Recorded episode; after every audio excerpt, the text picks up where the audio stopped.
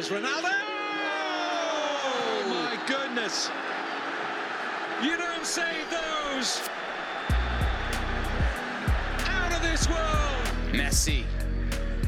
Messi. Messi! 3 nothing. Landon Donovan. There are things on here for the USA. Can they do it here? Cross and Dempsey's denied again. And Donovan has scored. Can you believe this? Go, go, USA! Certainly through. Oh, it's incredible. You could not write a script like this. For the fourth time, the United States of America are crowned champions of the world. From the international stage to right here at home, this is FUVFC, talking all things soccer on WFUV Sports. Well, another week of great soccer across the world, both on our shores and in Europe. It's FUVFC back again in studio at Rose Hills campus. Sorry, at Fordham University's Rose Hill campus here in the lovely Rose Hill studios of Fordham University in the Boogie Down Bronx. Joining us, he had to make it in one of the busiest days of his life, I imagine, and we're so grateful that he's here. It's Andy Rodriguez, and in making his triumphant return to the podcast is Chris Sheppard. I'm very, very privileged to have these guests with me. We'll we'll open the thing today up with some introductions. Andy, I know you had a busy day today, but we're so grateful to have you here and hope you're looking forward to talking some soccer for an hour, get away from all the, the heaviness of, of, of life for, for just a little bit, man. Yeah, definitely. This is like my break today. You know, Good, um, good. Power napping in the Metro North, always ascend, and then Love that. refreshed for to talk the best sword in the world. So it, Mhm. it should be a good one. I'm very excited about this one. Chris, sir, how are we? I'm doing fine considering the circumstances of my Bayern Munich falling to Saarbrücken. Uh, but I'm excited to talk Ballon d'Or. Uh, excited to talk about some interesting derbies this week as Mhm. well. So it's going to be a good show. Yeah, let's get right into the thick of it because it was a big week. We are going to talk a little Bayern, Chris, just just to let you know. It's not going to be that long. Uh, It's not going to be that long. Uh, only a little bit. We'll start off the show with something that got everything, got everybody in, involved in the soccer world, excuse me, hot and bothered, and that is the Ballon d'Or voting. It, it, it was made very clear, uh, at least a week before. I, I don't remember the timeline exactly when Fabrizio Romano put out that tweet that said confirming Lionel Messi's going to win this award, and, and all the other awards were essentially leaked out as well um, with the goalkeeper award going to Emi Martinez, even though he finished beneath another goalkeeper in the Ballon d'Or voting, which doesn't make any sense. Um, my first thought about that was like, oh, okay, so then why is there like a ceremony? It's like they don't re- release the winners of the Oscars or the Grammys ahead of the actual event. And I saw a very funny tweet. Some I don't remember who, but someone saw that quote tweeted it and was like, "You just ruined my watch party for the Ballon d'Or ceremony," like because that's a thing. But regardless, we knew it was going to be Lionel Messi. He wins his eighth, and he becomes the crown jewel of Major League Soccer. Doing so, Major League Soccer once again has an MLS player who has won the Ballon d'Or. Like, is that come on? We live in a world where MLS has won the Ballon d'Or. It's awesome, guys. Well- Just get used to it because it's happening every year well, now. yeah, because everyone goes retire there. So of course, someone who was good and Hey, had a look, you Ballon calling d'Or him? You say you there. saying he's retiring and he wins wins That's pretty Ballon much what? MLS is. Suarez is going there now. Another retirement home, Inter Miami. Oh so, well, look. yeah. Hey, look. He didn't win. He didn't win uh, at his previous retirement home in Brazil. All right, just saying. Some retirement homes bring Ballon d'Ors. Some d- some others don't. All right. MLS just happens to be bringing Ballon d'Ors in left and right. All right. just saying. But the reason that it bothered everybody, not because he won it and was in Major League Soccer, but because he won it and some others didn't, particularly Man City's crown jewel, Erling Haaland. And I say crown because he's got super blonde hair like a crown. And Kylian Mbappe, who was arguably just as good as Messi uh, at the, at the World Cup, and if the final goes the other way, he probably wins the Golden Ball. Um, probably wins. I think he did win the Golden Boot technically, or were they tied on the Golden Boot and Messi got it for assists or something? Either way, Mbappe had just as impressive of a season as Lionel Messi, but that one trophy seems to have given Messi enough for his eighth Ballon d'Or. And some people put a lot of stock into this trophy as uh, a, a, a, a touchstone of football, if you will. When you look back on years and you think this player won the Ballon d'Or this year because it was a fantastic season, it's something that transcends the sport for many people. Personally, I do not really care who wins the Ballon d'Or at the end of the year. And as a Messi fan, I'm actually excited that he's won it. Although I do think maybe it was a little undeserved compared to his previous seven, which were all pretty well deserved in my opinion. Whoa, whoa, whoa, whoa! Yeah. 2019. We want to talk Tw- about 2019. 29 Van Dijk got robbed, man. Van, like, what are we talking about? Lewandowski. See, No, no, no. Lewandowski, you can make a case for, but like Messi's worst seasons are all these other people's best seasons, and he still wins Ballon d'Ors No, but- in years where he's like average to his own standard. But yeah, 2019 he shouldn't have won. Van Dijk didn't get dribbled by like a single time the whole season. and then give me a break. 2020 they're Van just Dijk like the Lewandowski, you're just not getting an award because like why not? And then 2021 you're like, yeah, Messi, you're back. Like it's just. It's not even just that. I feel like it's lost credibility f- over the years. Not Sure. just Messi Uh-huh. like steals it, if you want to put it that you way. look at 2018. Modric, yeah, he didn't deserve that. that. He didn't deserve that. I'm a Madrid fan, and I still can say Modric didn't deserve 2018. So it's definitely lost credibility. Credibility. Jeez, I can't speak. Um, I don't know. I just like it's voted on by journalists. You know, like these guys are basically pundits. Roy Kent put it really well in Ted Lasso. I don't remember like word by word, but he's basically saying like pundits are just there predicting what's gonna happen, and then they get mad when it doesn't happen. you know, like oh, this rubbish. yeah, yeah. Like, what do they know really? Like, they're just theorizing, and they just go for whoever they like the most. It's it's not who actually is the best player. My question is, what did Erling Haaland have to do to win this award? I mean, he did everything right. He made the big money move to City. He scored basically a goal a game, and he didn't win the trophy. And I agree with Andy. The integrity of this award is completely gone if you're not considering the fact that winning the Champions League and I mean basically the treble and Messi just winning the World Cup and playing for a very mediocre at best PSG team. I mean, And Inter Miami. Yep, and Inter Miami, and I don't know. I, I I just think that looking at this year, especially the year that potentially this next generation could break through, could win a Ballon d'Or, and it goes to the same man, and I just can't wait till you know these young stars, Haaland, and Mbappe, maybe even. Andy's prize, Jude Bellingham, uh, breaks through. My Jamal Musiala, maybe. Um, but yeah, it's the same old story year in year out. It feels like. Well, I'm I'm not mad that it was the same guy, you know, because like if it's deserved, then yeah, give it to the same guy. I'm mad because I don't think he deserved it. To your question of what did Haaland have to do, he should have chosen to play for England, low key. like then maybe he would have gotten some goals in the World Cup, and who knows? Or maybe his he should have been born in Argentina and be called Lionel Messi, and then have that season and easily win. I don't know. So my question is this: Now that we've all kind of established that it, they don't always generally pick the best player, they kind of they kind of pick whoever's year it was, right? 2018 because of the World Cup, that was kind of Luka Modric's year. 2022 or 2023 they awarded it, kind of became the year of Messi because of that World Cup. And you could argue that it was just as much Erling Haaland's year for what he was doing at the club level. Um, so my question now is this: Is this award worth our attention and our time? Because that's when I opened it up with the uh, the whole joke about watching the ceremony, because nobody actually really sits down and watches the ceremony unless you're speed and you get invited. I'm about to, I was Um, about to mention. speed. yeah. Speed. Which what is that about? See, like, okay, yeah, this big, big, big award with integrity. Yeah, let's invite a 18 year old Twitch streamer Who barks who during like the barks ceremony? and like doesn't Suey. actually know this. sport. And that's not me saying like I don't have any problem with the, that kid. He's just a kid. He's a goofball on a screen. Why is he at this award if it's so prestigious? So to your point, is it one worth our time? Two, if it's not journalists deciding, who decides? Should it be players and coaches? I know it certain certainly shouldn't be fans because definitely won't change the results if it's the fans who vote on it. Um, so I, I I'm sort of apathetic about the whole individual, you know, group chosen awards when they're not done by the leagues like they often are, and at least in our American perception of this sort of thing. You know, the N- the NFL gives out MVP awards, right? The league does it, and the leagues do it as well in soccer. Like Premier League gives out its own awards, La Liga gives out its own awards. But because there's so many different leagues and it's the most syndicated sport in the world, we want to have one unifying body declare this is the best. And it can't really be done that way without some su- subjectivity.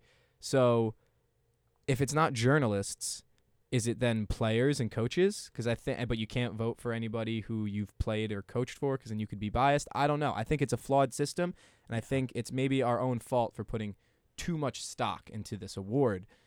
But I still enjoy seeing who the nominees are every year. So maybe it's my own fault for being this naive. I don't know. Yeah, I think the nominees are a good like um benchmark to see like who performed because in general I don't think the nominees have ever been like really bad. Like There- they've been pretty accurate. There, there've been there. There's always a few names that are included that I'm thinking, are these really among the best 30 in the world last year, or did they Oh, happen to be like Emi Martinez. Like, like, look, Jorginho finished what? What in the voting in the 2020 or 20? Oh, he was like really he was high. Yeah. third or something, right? like what?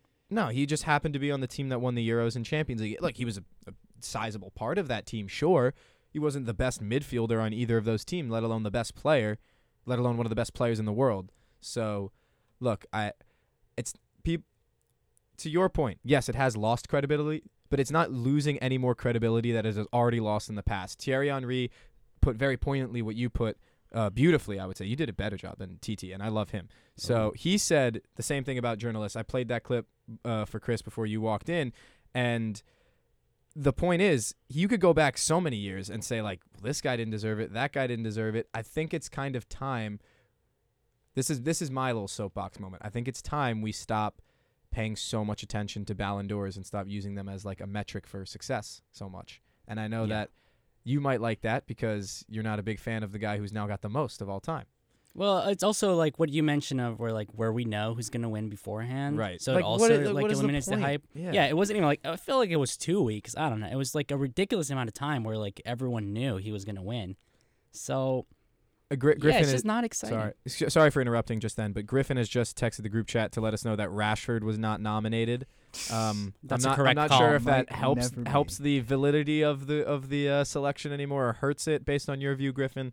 But um, yeah, that is that is also a reminder. Rashford was not nominated for the Ballon d'Or. Any final thoughts on? I get this is kind of us just like taking down the authority of the Ballon d'Or right now. I will say this though. We have one of the most talented group of youngsters coming up. We have uh, what I would call the first tier of Haaland and Mbappe, right? And then you look at Jude Bellingham, who could break into that tier. One of my favorites, Jamal Musiala. So these are a group of guys where every year there could be kind of mystique surrounding this award if there is, you know, one or two of these guys who have a good season and then the Ballon d'Or can become credible. But until then, you know, I just feel like the same person winning every year, no matter who it is, um, kind of ruins the credibility for me. But if this young generation can step up and this kind of group of four or five guys who I think can produce every year kind of makes it a close conversation every year, then I think the Ballon d'Or can re- regain credibility. And you know, I think that that's an important point to make because Messi made the same point, right? He got up there and said, "Haaland, you probably Haaland, you probably should have won it. Mbappe, you probably could have won these before, and you will win them." So I think the the two of them are going to be leading that race for sure in a very similar Messi Ronaldo theme. If you ask me, moving forward, I think they're never going to fill those shoes, but they'll be just about as close as we are going to get uh, in that race moving forward. And guys like Jamal Musiala will be, and Jude Bellingham, just to And Vinicius Jr. and and Vinny, Yeah, sure, sure, sure. And you know, maybe maybe too. one day, you, but while both your teams get a little love there, maybe one day John Tolkien rises to the challenge and can be a Ballon d'Or Who knows? nominee. Who knows? Well, let's talk about Jamal Musiala's team for a brief moment. Should Chris, we? We should. And I'm going to throw it over to you in a moment because I want you to tell tell me if you're listening to this and you're and you know it, we're talking about Bayern right now, Chris. That's your club. Uh, they fell to Saarbrücken, third division side in the Deutscher Pokal yesterday, um, and it wasn't like one of those times where they beat the Bayern reserves. They beat they beat Bayern, and um, that's not great timing because this weekend is just about the biggest match on the calendar. Because not only is it Der Klassiker, it's on the road at Signal Iduna Park. That is the toughest place to play on the road in Germany, with the exception of Allianz Arena, I would say. Nah, I think Dortmund's crazier. I think Yeah. oh Dortmund might be crazier, but Like their sta- I think their stadium's harder. Just Yeah. the fans are. their stadium, sure, but you still have to play a soccer match against the team. And Bayern being way better than than Dortmund on paper is enough for me to say Allianz Arena is a tougher place to play. And I, I, I will die on that hill that the quality of the opponent matters when you say this Well, is way better, place to though. Oh, I Bayern's still that- up there. They got. Bayern- Yeah. I mean, Bayern. I mean, Dortmund's still up Well, there. They so have this- 21 points. Versus You're correct. And this this is why I'm going to give it over to Chris in a second. Because we haven't seen Bayern be Bayern yet. And because they we saw them be way less than that even this week. What opportunities does this matchup now this weekend represent? Not only because they could go top of the table with a result going against Leverkusen as well, but they could also beat their rival on the road and reestablish I would say not only dominance but their own form and their own standard. So Yeah, how um, much like a lot rides on this. Yes, yes, yes. This is a huge opportunity for Bayern. But before we get into their Klassiker, the Saarbrücken loss, I want to bring up three kind of big names that don't really have anything to do with Bayern, but I just wanted to bring them up. Joao Palhinha, Trevoh Chalobah, and Armel Bella-Kotchap. Those are three players that Bayern tried to sign at the deadline, but failed at the final hour. And I feel like when Matthijs de Ligt went down last last uh, uh, afternoon against Saarbrücken, I was like, it's going to be one of these games because the three the three players that I named could have really helped Bayern in terms of depth. And looking ahead to this game, I think that is where this game is going to be won and lost. The lack of depth for Bayern. Leon Goretzka may have to play this game with a broken arm. That's how bad our depth situation It's is not right good. now. And I'm looking at this Bayern board and going, you have kind of failed this club in terms of, you know, I know that Tuchel has been pushing to get these signings, and in a way, he has been very kind of dictative in in the way that he's taken over this club. But at the end of the day, you do need depth to kind of sustain a title challenge. And now with teams, not only Dortmund challenging at the top of the table, but teams like Bayer Leverkusen, who've already taken points off us, RB Leipzig, who've already taken points off of us. So I just look at Bayern's lack of depth right now, and I'm thinking, boy, we would be lucky to get a draw out of this game. And I hate to be the pessimistic fan, but there is no way I think this kind of broken and battered Bayern team can go into one of the most daunting settings in all of Europe and beat a Dortmund team that, even though they're not looking as confident as last season, can still put on a show for their fans. I mean, they have good players. I mean, Julian Brandt has had a great season.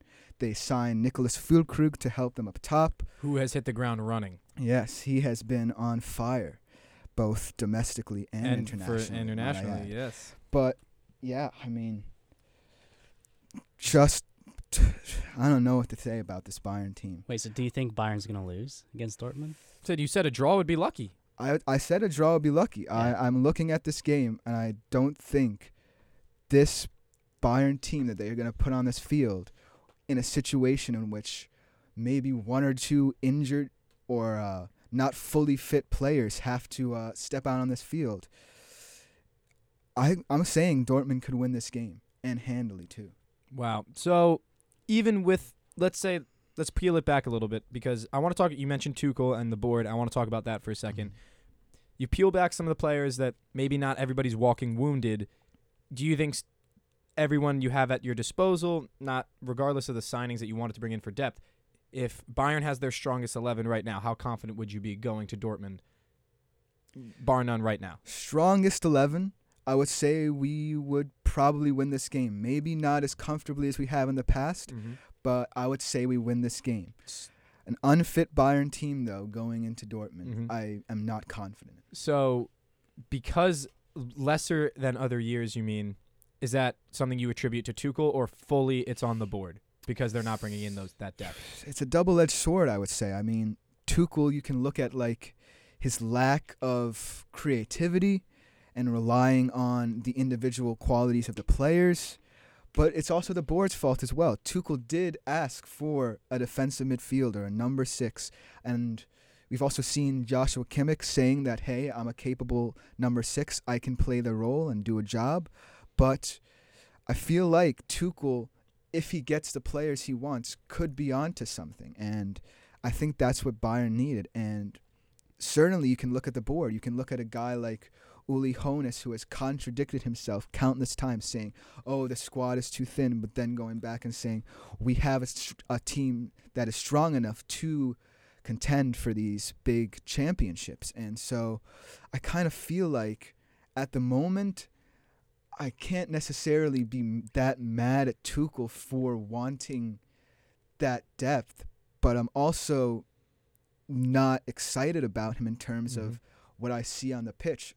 Yeah, we uh, just had a huge win against Darmstadt, but it is Darmstadt, and they were down to nine men. So I'm kind of on the fence about that question because there's a lot of things that you can say about Bayern's faults, but you know, it's Yeah, I, I think it's the board. I mean, you saw like Nagelsmann being like sacked in March, Yeah. you know, which was like crazy decision by Oliver Wild, Kahn. yeah. And then Kahn gets sacked at the end of the season, like immediately on the after. Like, yeah, as soon as they like win the league, which like it shouldn't have been that close. Yeah, that's crazy. like on the last day before he even God like leaves, they're like you're gone. Musiala. Mhm. Yeah, so I- I just think there's too many problems up in the board where like if you're like just cycling through coach like that and then like no one's really sure what to do, your CEO sacked and then you're trying to figure out like what players to sign and whatnot.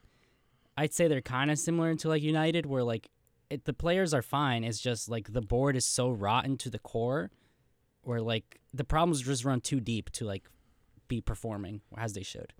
Well, if I can offer a, a breath of fresh air, a sigh of relief, if you will, to Bayern, No. um, they hold themselves to quite a high standard, and the United comparison, I think, at a face value, is is very fair.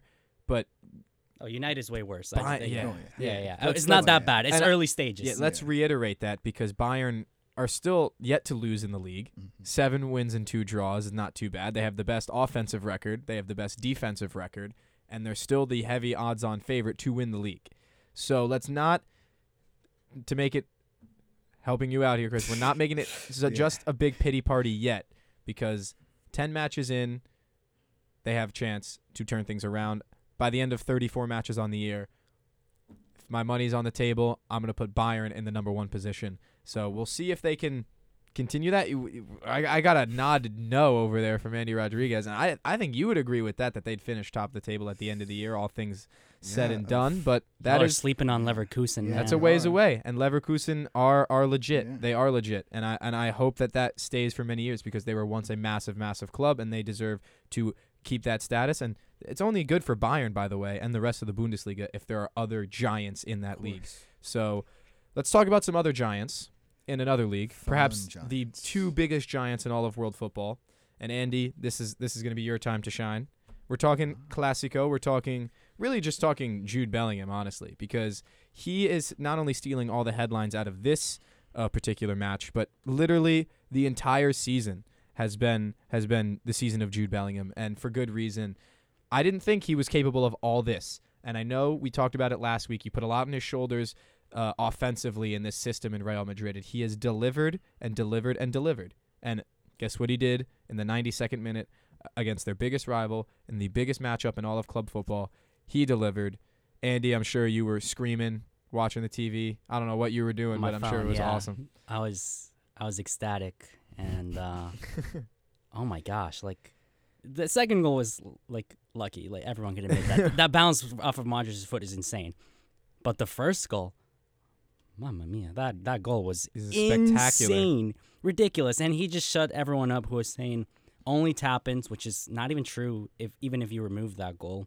But anyhow, everyone's like, "Oh, it's only tap-ins against small clubs." Well, guess what? He just scored on Shut it. Barca, like the most insane. I am so goal. tired of the tap in argument. He scores like he scores like he goes on runs. He scored not not like long shots, long shots, but he has. He scores goals in close on the goalkeeper. He scores headers. He scores crosses. He builds up and then finishes.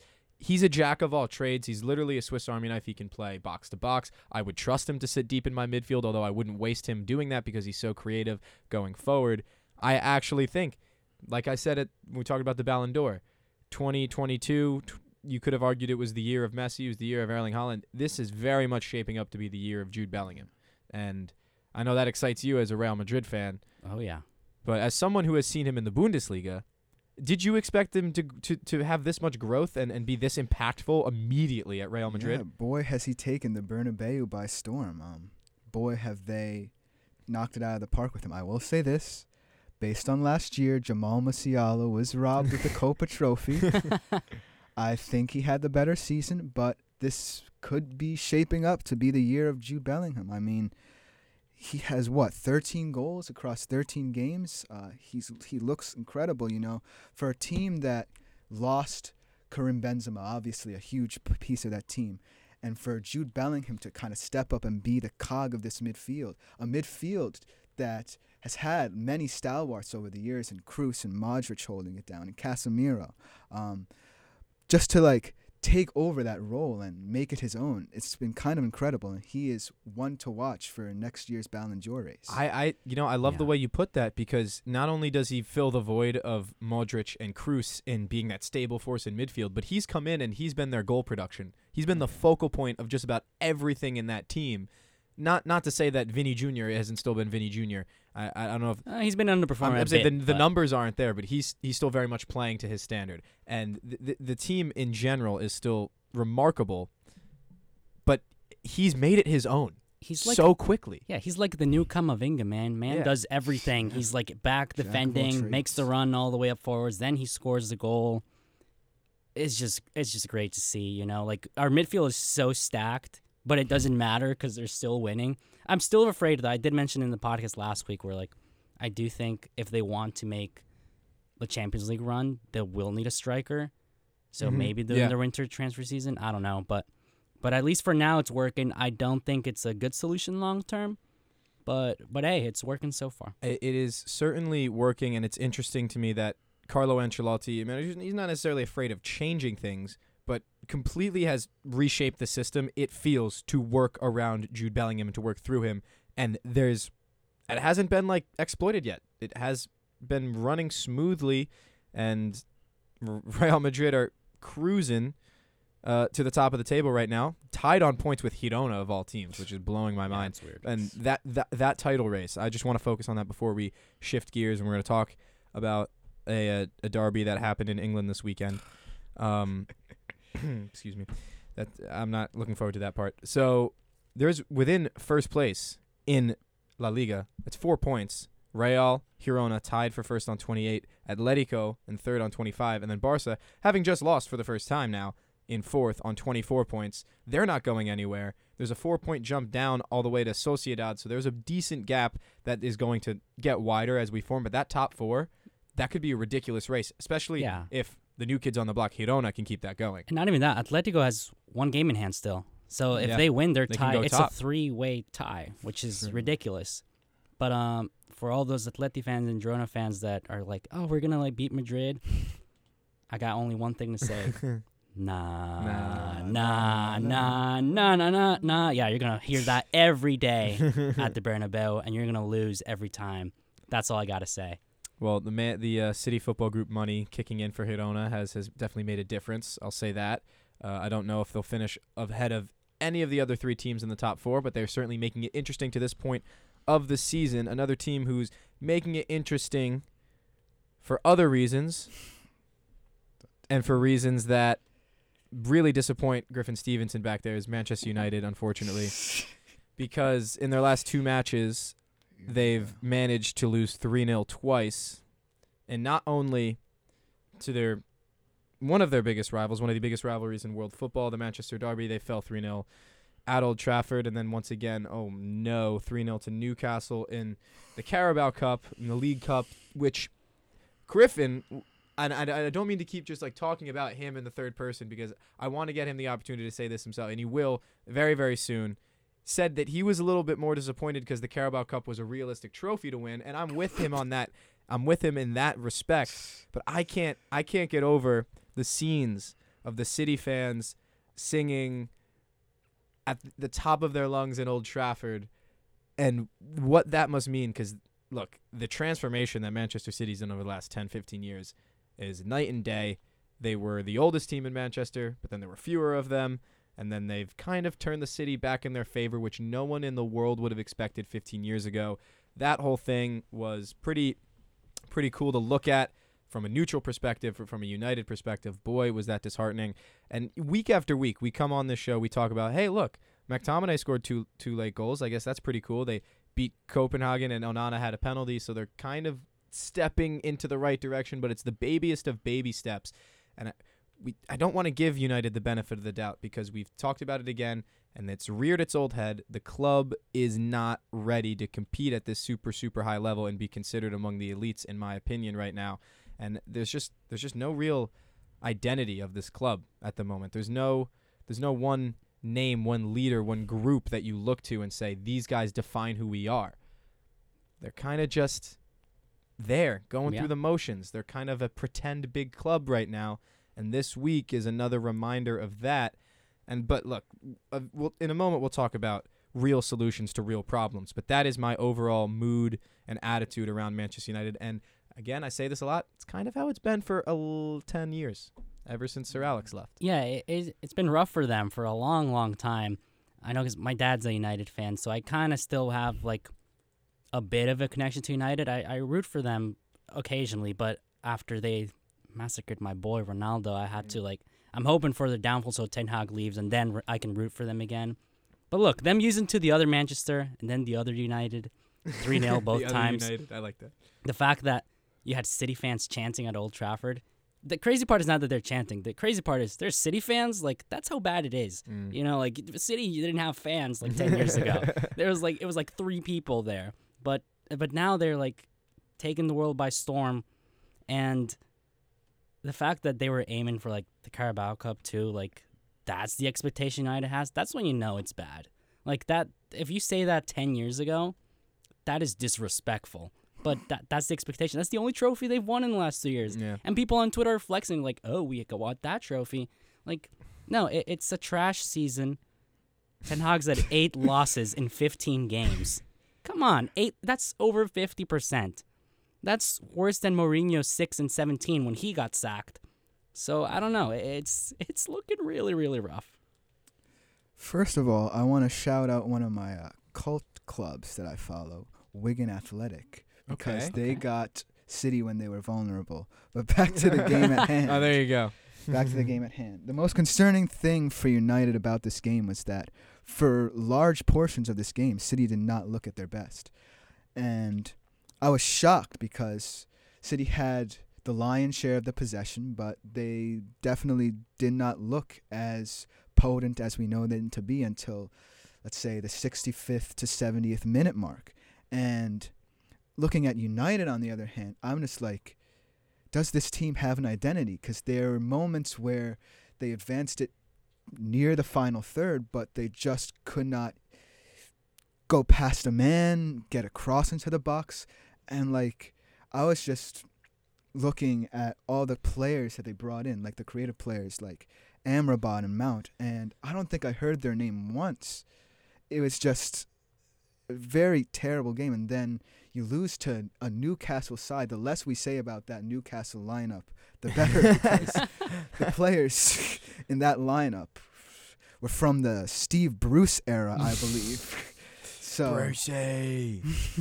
so um, yeah, the less we say about that, the better. But you want to know what I think the solution should be for United? Ground up. sack sack Eric Ten Hag, and bring in the real MM7 Simon Minter from the Simon Sidemen Minter to run to Manchester United. Mason back to glory. Yes, Simon Minter, get him on the pitch right now. What about uh? Isn't Toby a Man United fan? Yeah, Toby. Yeah. Toby yeah, would do a good job. Gissel back I in think- there. I think Manny, Manny and Chris To- MD. Manny and Toby, Jersey. Manny yeah. and Toby to run the club together. I Give think him a, sp- a prime sponsorship, and Prime they're gonna start give us sponsorship. prime sponsorship. Now, Arsenal's not sponsored by. I can't do it. Look, I will say this about the reason I brought up those chants is not only because it's City fans singing in, in Old Trafford. It's happened multiple times now because teams go to Old Trafford and, and win games there not like they used to. And the one part of their song that they that they really uh that really stuck out to me was uh I think I don't remember the lyric exactly, but it was Glazers ten more years or something. And do you know do you know do you know how like do you know how how crazy you have to be to go to their stadium to sing to their owners stay longer because you're bad and we're better than you now. The like it couldn't be more clear to me that they need to not be involved with Manchester United anymore. Your biggest, or not even your biggest rivals, your lesser thought of rivals, your noisy neighbors are now making fun of you by name in your stadium in front of your fans, beating you 3 0 leave, Yeah, man. yeah, There's the door. That should be like if that like imagine if I was the owner of Manchester United and Manchester City fans were singing 10 more years Birle, I could never live with myself. Yeah. That the the, the, the amount the amount of, of of lack of personal shame you need to have to have your opposing like the not just opposing fans your rival opposing fans sing your name for the club that you own because you're doing a bad job that that just I think the City fans get it, United fans get it, World Football fans have kind of come to the agreement that the Glazers have no business being uh, anywhere near Manchester United anymore. I I'm I'm so ready for that to to turn the page and just like can we get that that cha- chapter of Manchester United's history over and done with? And there are rumors of Qatar's involvement now, but they keep pumping the brakes on that. And I don't want I don't know where that's going. So I won't say any more about that because I'm sure we'll learn about that in later years. I can't I can't imagine the Glazers are involved with Manchester United by the end of 2025.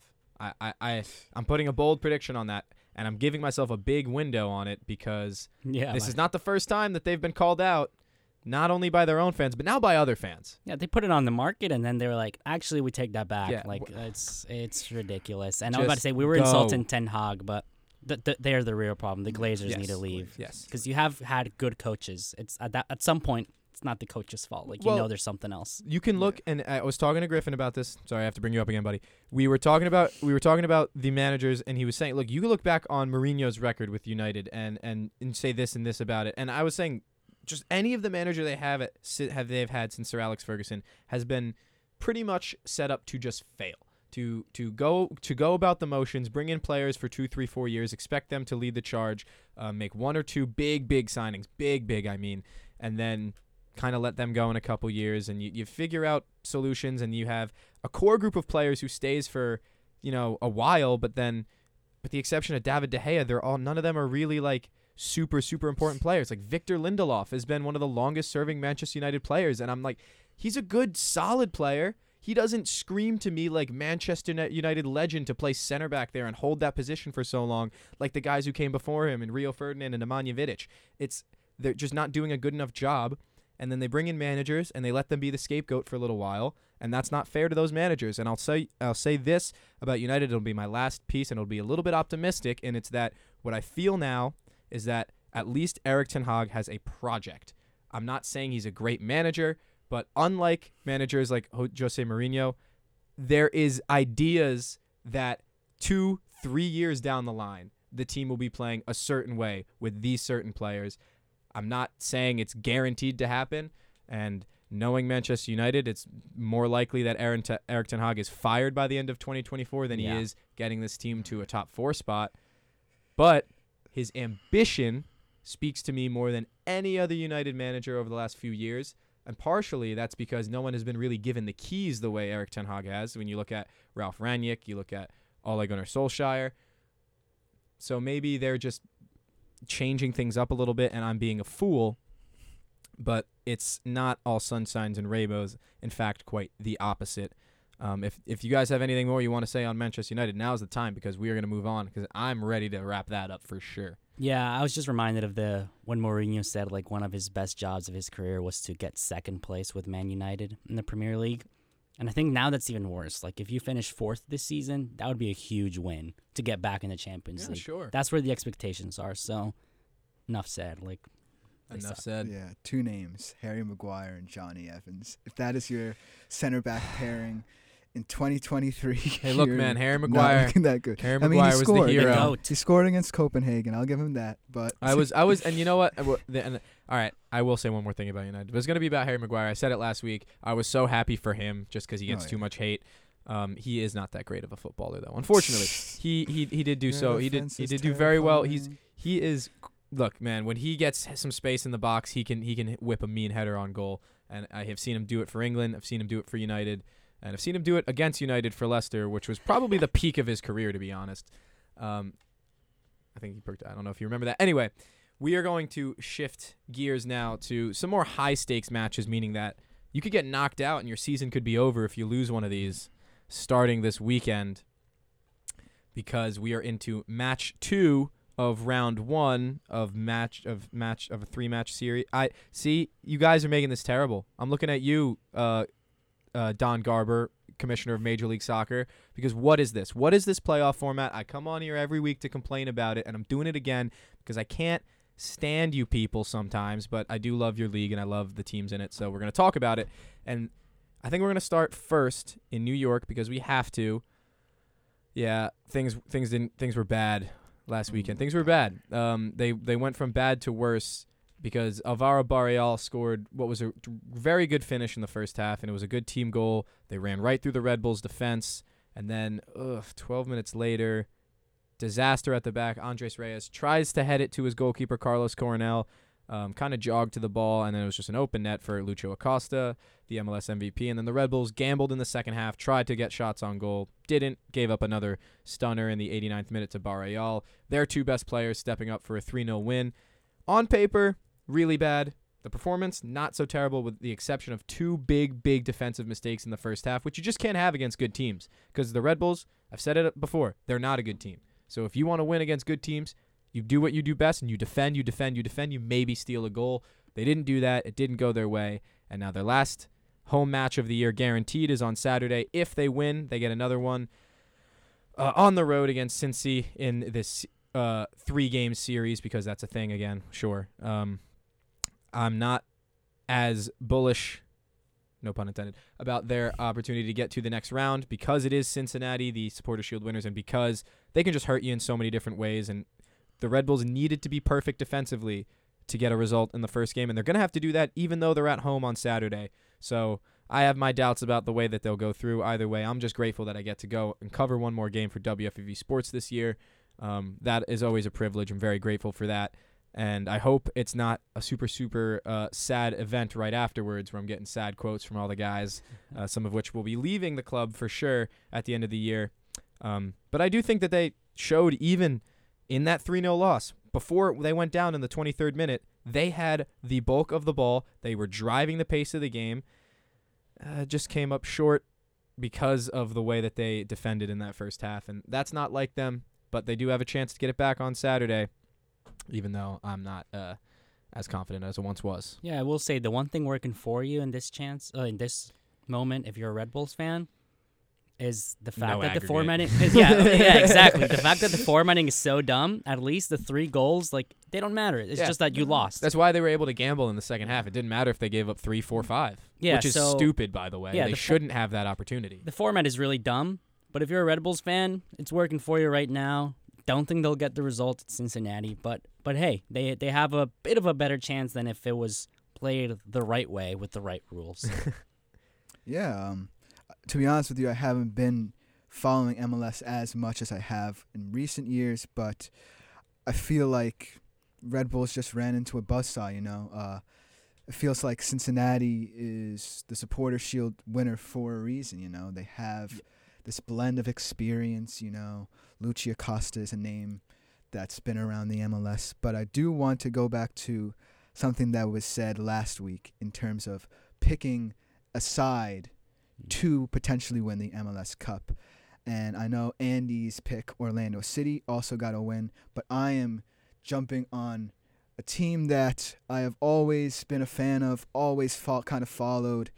Uh, this, the, my beloved Seattle Sounders. I'm There jumping on the James Birle bandwagon here.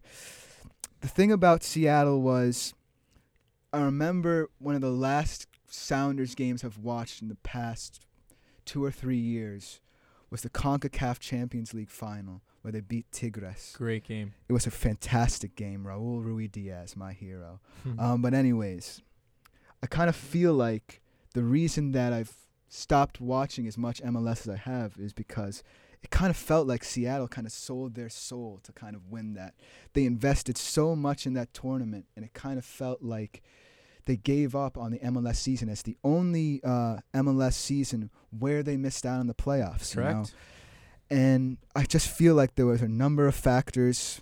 They were trying to incorporate youngsters in I, I, that I don't think were ready, like Reed Baker Whiting. They tried to incorporate Obed Vargas, but looking at this year, you know, I don't think they looked particularly good, good enough for me to warrant watching any of their games. But yeah, I just think that they're one of the strongest sides in MLS for a reason, and I just feel like now Schmetzer has been able to kind of mix youth and experience to a degree that works. I feel like, you know, it's some of these guys last hurrah.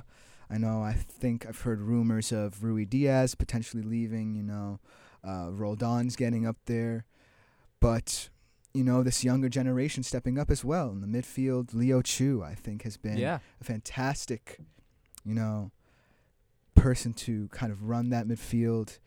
Should Christian Roldan leave? And how about Nouhou Tolo? I Oh, mean, well, legend, man. a Legend. I used to hate World Cup legend. Tolo, but uh, yeah, I just think that this Sounders team, you know, I might have to get back into them again. Should they win MLS Cup? to to put it a different way, Chris, because I'm so glad you agree with me. That the youth influx came maybe just one year too early for Brian Schmetzer, but it was Mm. important that it did because with guys like João Paulo going down with a torn ACL in that Champions League match, they were without a focal point in holding midfield for the entire year. So a guy like Obed Vargas had to come in. A guy like Danny Leyva had to come in and attacking midfield and play a big, big role. And eventually, they they they end up they end up learning the, the their their roles in the team. But now when these guys come back, these main players, and now the midfield is Albert Rusnak, Christian Roldan, and Nico Lodeiro. Uh, that it's a much stronger João Paulo. They, they they have all those pieces there. They have all this experience, all this winning experience, both in the continental level and MLS. They've won a couple cups. Yeah. Th- It'd be hard to bet against them, especially with Brian Schmetzer, one of the most seasoned coaches in this league, having all of his options at his disposal. So I think it's a very wise choice, Chris. I'm glad you agree with me on that. And if I can bring it over to the East again to talk about your pick was Orlando City. I mean, they they kind of beat Nashville at their own game in the first match. It took what I don't know if you saw the goal that Orlando scored, but if you haven't, look it up. It was a absolute screamer from Wilder Cartagena from outside the box, bar down, back into the bar, like dirty, Those are always dirty so nice. stuff. And Nashville are one of the big best defenses in the league. And and look, Orlando knew we get on the board, we can beat them at their own game and lock them in and defend them. And Alex Muyl did miss a big chance early in that first half that would have changed everything. But after that, it was all Orlando. They shut out the game so well. They made Hani Mukhtar's life really difficult. I, n- I did not see one moment where Hani Mukhtar or Sam Surridge, their their new DP striker, ever had a pocket of space in a dangerous area. To me, that would have harmed, that would have scared Orlando City. And the one time that they did get like a force a really good reaction save out of Pedro Gallese, it was super tight in on the keeper where they couldn't get a great angle. And Gallese is one of the best in the business in this league, uh, the the goalkeeper for the Peruvian national team. So Nashville, while they'll be at home on the weekend, or I believe that's next week, midweek on Yeah, Tuesday, they really have their work cut out for them because Orlando, Oscar Pareja's side, is firing off on all cylinders like a well-oiled machine in ways that I didn't even think they were going to succeed. Yeah, I mean, I picked Orlando for a reason. You know, I, I predict these things, as McGregor said. So, um, Well, if we can go back to uh, the summer, we all know what you predicted this summer, man. yeah, uh, let's go for a wild prediction. I'm not actually serious about this one, but how about MLS Cup between Orlando and Seattle Sounders? How about that? The only reason why I kind of like I the Sounders it, now man. that you mentioned it is because I'm reminded of the time that a great Guatemalan star played in Seattle Sounders, 2014-15, Marco Pappa. Marco so I feel a small connection to the club now that you mentioned them. What about um the I believe the the greatest or the at least the highest score in Guatemalan history, Car- Oh, Carlos Ruiz played, Ruiz. played for uh, FC Dallas, no? Yeah, yeah, yeah. He did Who, play who for are FC who, Dallas. who Seattle Sounders are currently matched up against. Yeah, So- but you got to go for the Sounders. They're better. Okay, there you go. There you go. So I play call. both sides, so I always come out on top. Excellent. So to reiterate, back to New York though, because this is a we, this is a New York show. We, we do have to we do have to. I'm going to end on the Red Bulls because if I if I give a beacon of hope, it's that they're still going to play their game. Right? They're going to make Cincinnati's life difficult. They minimize the mistakes, and I think they get a goal in the first half. It's their game to win. If they don't get a goal in the first half, if they go down, mm, I think that's the end of the season for them. What it's going to take, it's going to take. Hopefully, Daniel Edelman is fit and ready to play. He is guaranteed to be in the match. Maybe he comes on in the second half. He didn't start in that first match against Cincy, and the stability in the midfield uh, took a big toll. He's the youngster from Warren, New Jersey. He has been sort of the quote unquote next Tyler Adams in that role, not to the same degree of player, of Yeah. course, but still that st- stable, ball winning, area covering force in midfield. And without him, Troy Lesesne went with Dru Yearwood instead, who's kind of more of the creative, deep number eight midfielder that you don't necessarily expect to put in all that work defensively and cover all that ground. And the Red Bulls got exposed in that area. And you can't leave that area open for a guy like Lucho Acosta, who's going to win MLS MVP and could really hurt you in those spaces. So I think Troy Lesesne got that one wrong. I would have rather have seen Peter Stroud play for the injured Daniel Edelman. And now with Sean Nealis uh, potentially going to be out for an injury, that could be a. If, if there's no Sean Nealis, I think it's going to be a, a really difficult for Hassan Ndam and uh, Andres Reyes to control the central defense, especially if that means JMI Tolkin's going to have to play more defensively because that kills the attack. So if those two players are healthy, especially Nealis, because you don't want to force Tolkin out of the attack, and Peter Stroud can do a job defensively if Troy Lesesne trusts him, I, I, I need those guys ready for the Red Bulls to win because, like I said, they need to be defensively perfect, and if they're not, it's the end of the season. So that's what I have to do to win. But let's go to. Do you think they're gonna win? What is what is your prediction for this game? My prediction is that Daniel Edelman starts, that Sean Nealis starts, and that they play an incredibly, incredibly close game. I don't think they're going to score in the first half. I think it's. I think they will lose, and they're going to lose on a late goal. It's going to be soul crushing, but they're going to be in it the entire match. They're going to be the better team, and it hurts me to say this, but I predicted that they would go on the road and maybe get a result. So I'm trying to hope this works against me. Mm, yeah, I'm going for two one loss, of course, or or course. of course I had to throw the of course there, or or two 0 but uh like it it would be a competitive two 0 if, if that's possible. If if look, there was a competitive three 0 honestly in the in the most previous game. I, it doesn't look like that when you peel it away from the score, but that game was much closer than the scoreline led on. That's why they have to limit those mistakes. Oh yeah, I'm gonna take Cincinnati in this one. I just think that they are the stronger team. They have the more experienced players.